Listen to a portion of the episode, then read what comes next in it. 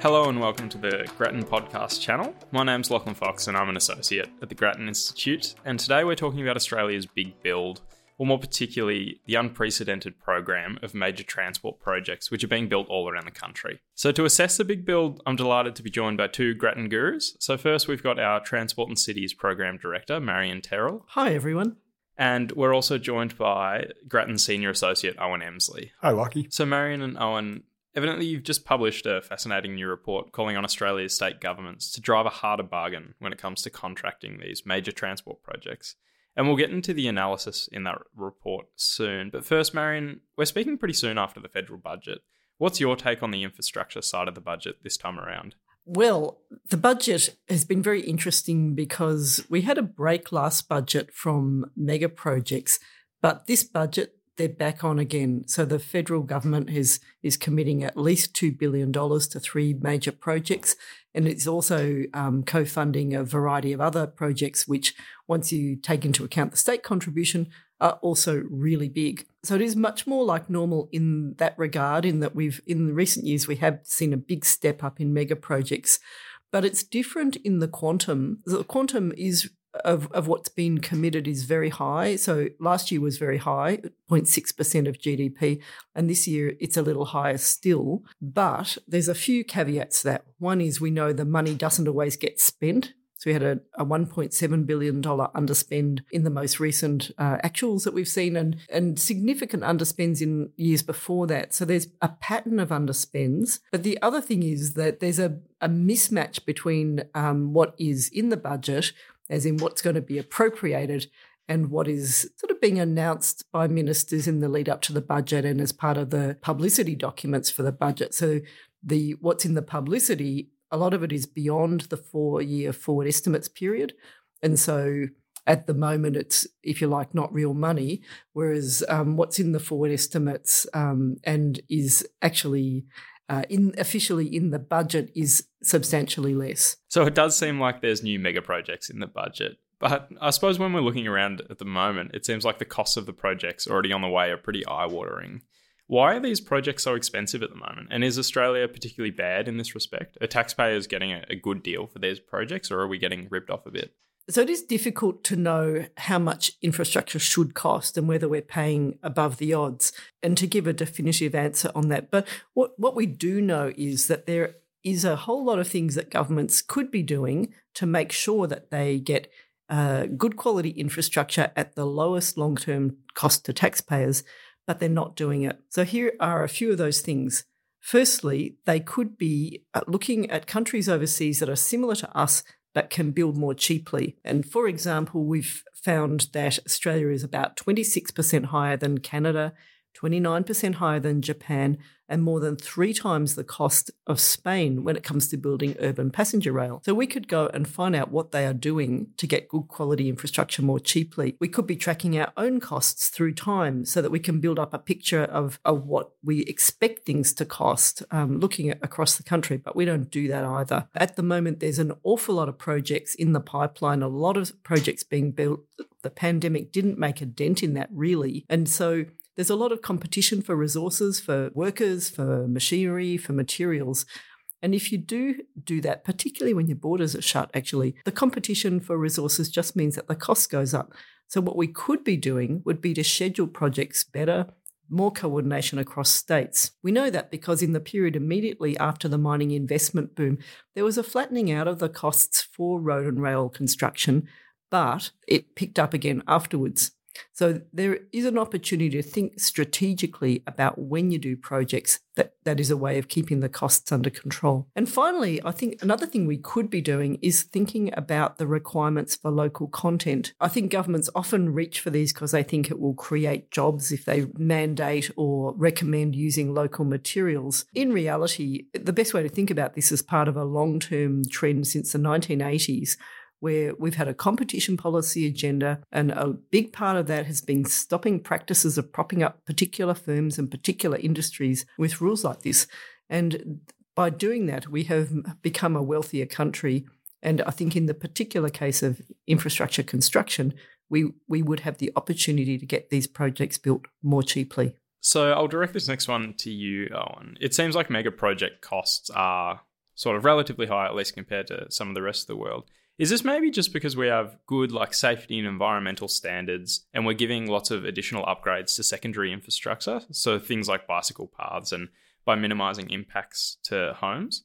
Do you, do you think we should be moving away from this and taking instead the most economical path and just accepting the sacrifice of you know homes and urban green space in order to provide the most cost effective delivery? Well, it's absolutely true that as Australia has become richer, governments have become more attentive to local concerns with, as you say, noise barriers, bike paths, landscaping, increased compensation for compulsorily acquired homes. And contemporary norms also rightly focus on more on environmental considerations for soil disposal, stormwater, and flood risk. Also, safety concerns like safety barriers on highways. So, all of those things are certainly in keeping with community standards. It's probably a good thing to be paying a bit more for, for those things, though it is sometimes hard to quantify. They're clearly things that the community is willing to pay for. So, we're not saying to take away the quality standards.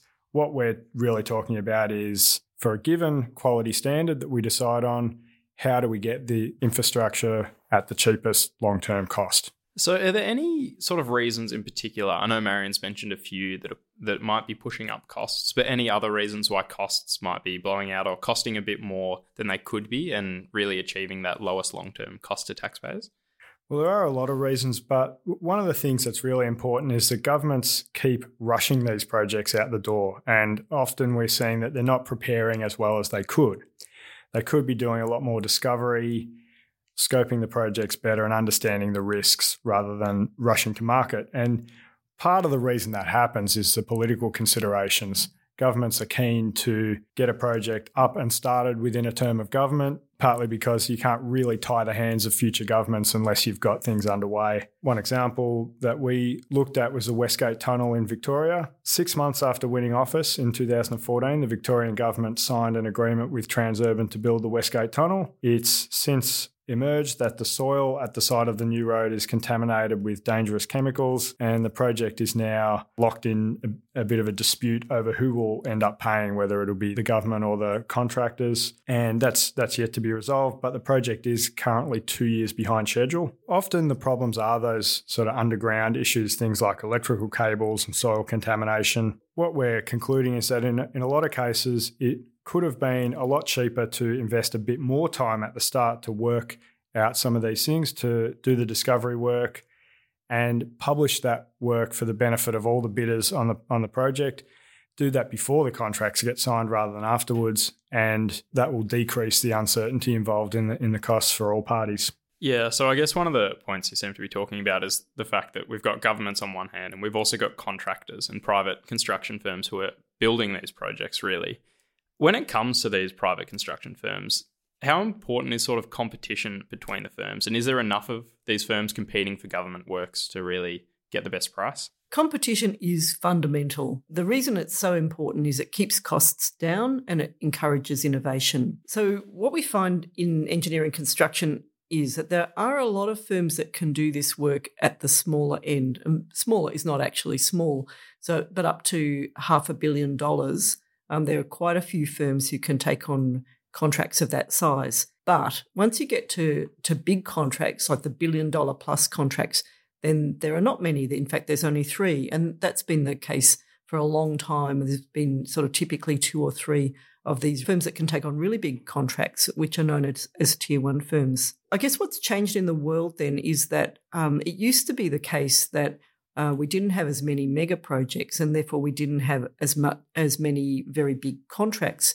A mega project is typically broken into somewhere between two and five contracts, um, more for the bigger ones. But the contract size has been increasing, and and what that means is that there's uh, there are more and more really big contracts, three billion dollars or even more, even in some cases more than five billion dollar contracts and so you've got three firms competing. And when they get really big, the three tier one firms don't want to bid for them alone themselves.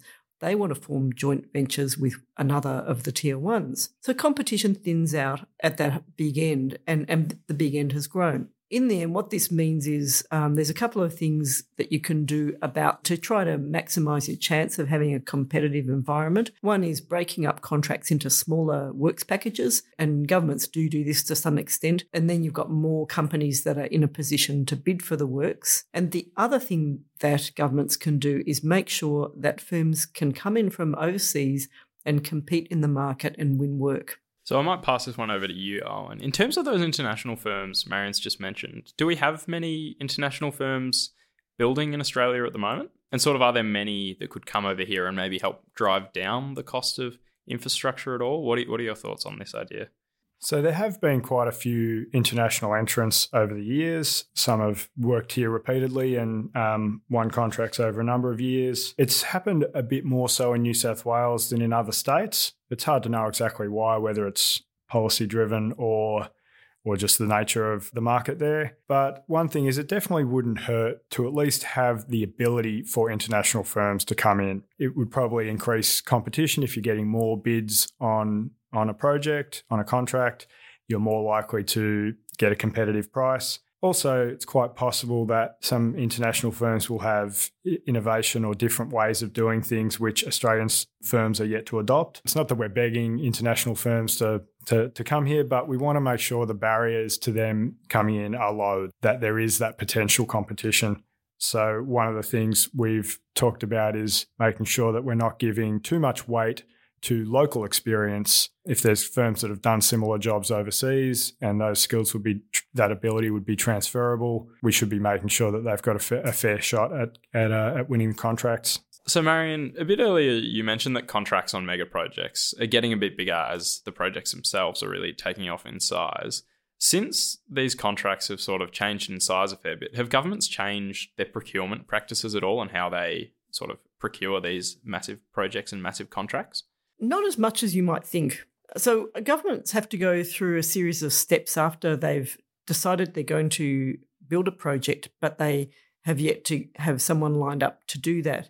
So, one of the things that they need to do is uh, divide up a mega project into one or more contracts and bundles of work, if you like. And there's very little official guidance in, in the guidance that governments um, have about how they're going to do various aspects of the procurement process.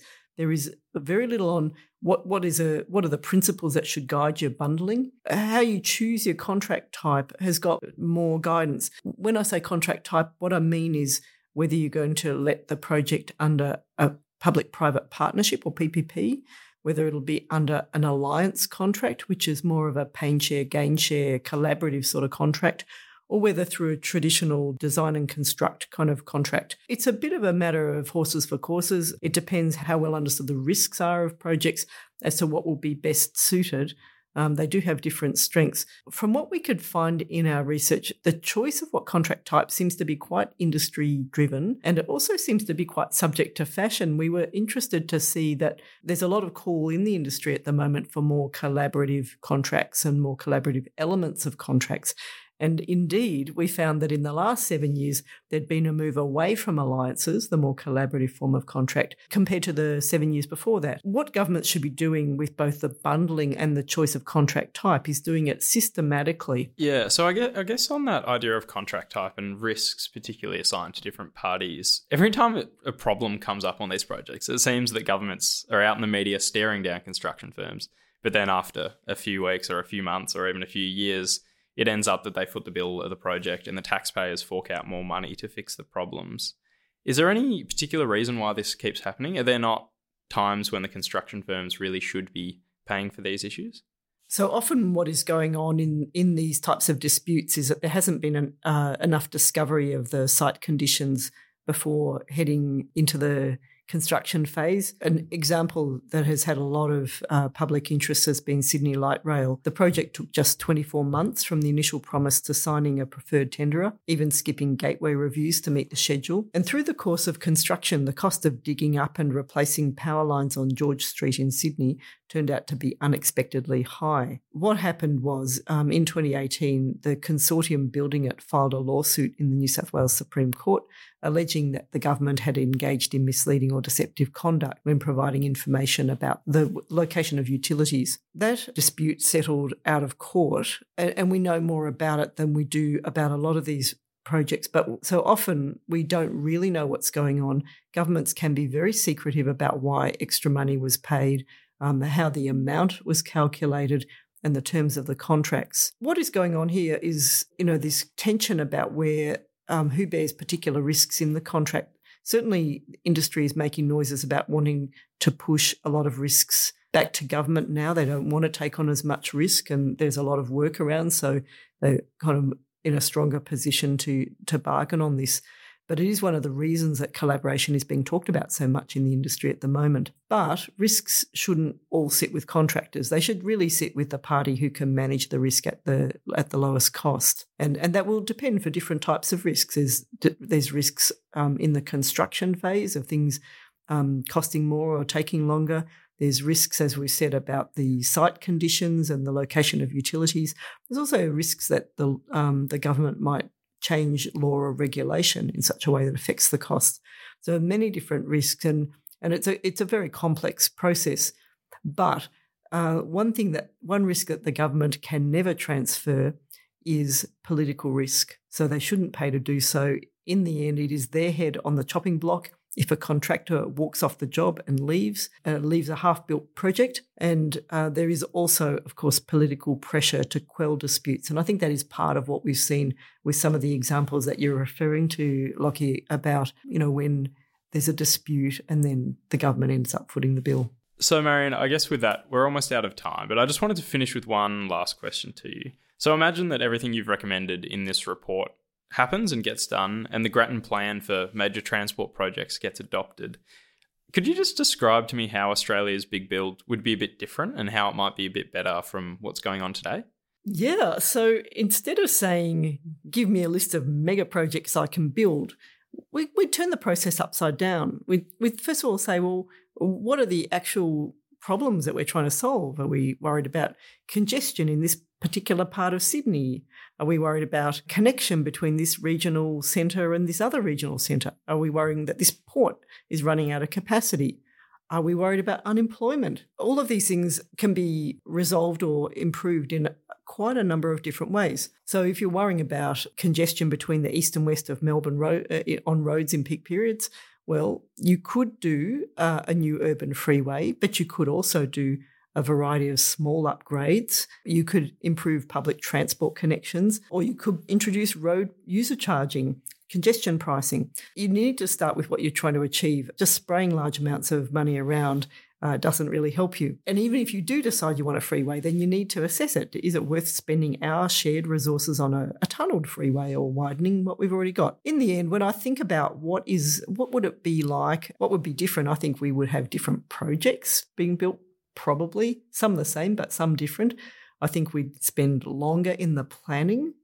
And I think the result of that would be that it would be less disputed and hopefully better value for money. Well, with that, I just want to say thank you to Marion and to you as well, On, for your insights and expertise today. And also thanks to you, our listeners.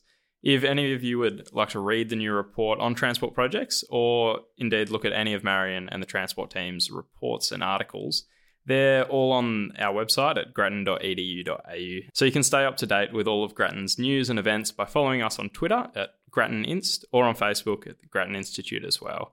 And if you found this podcast valuable, then please help your friends to find it by heading over to iTunes or Spotify and leaving us a rating or review. And with that, thanks for listening.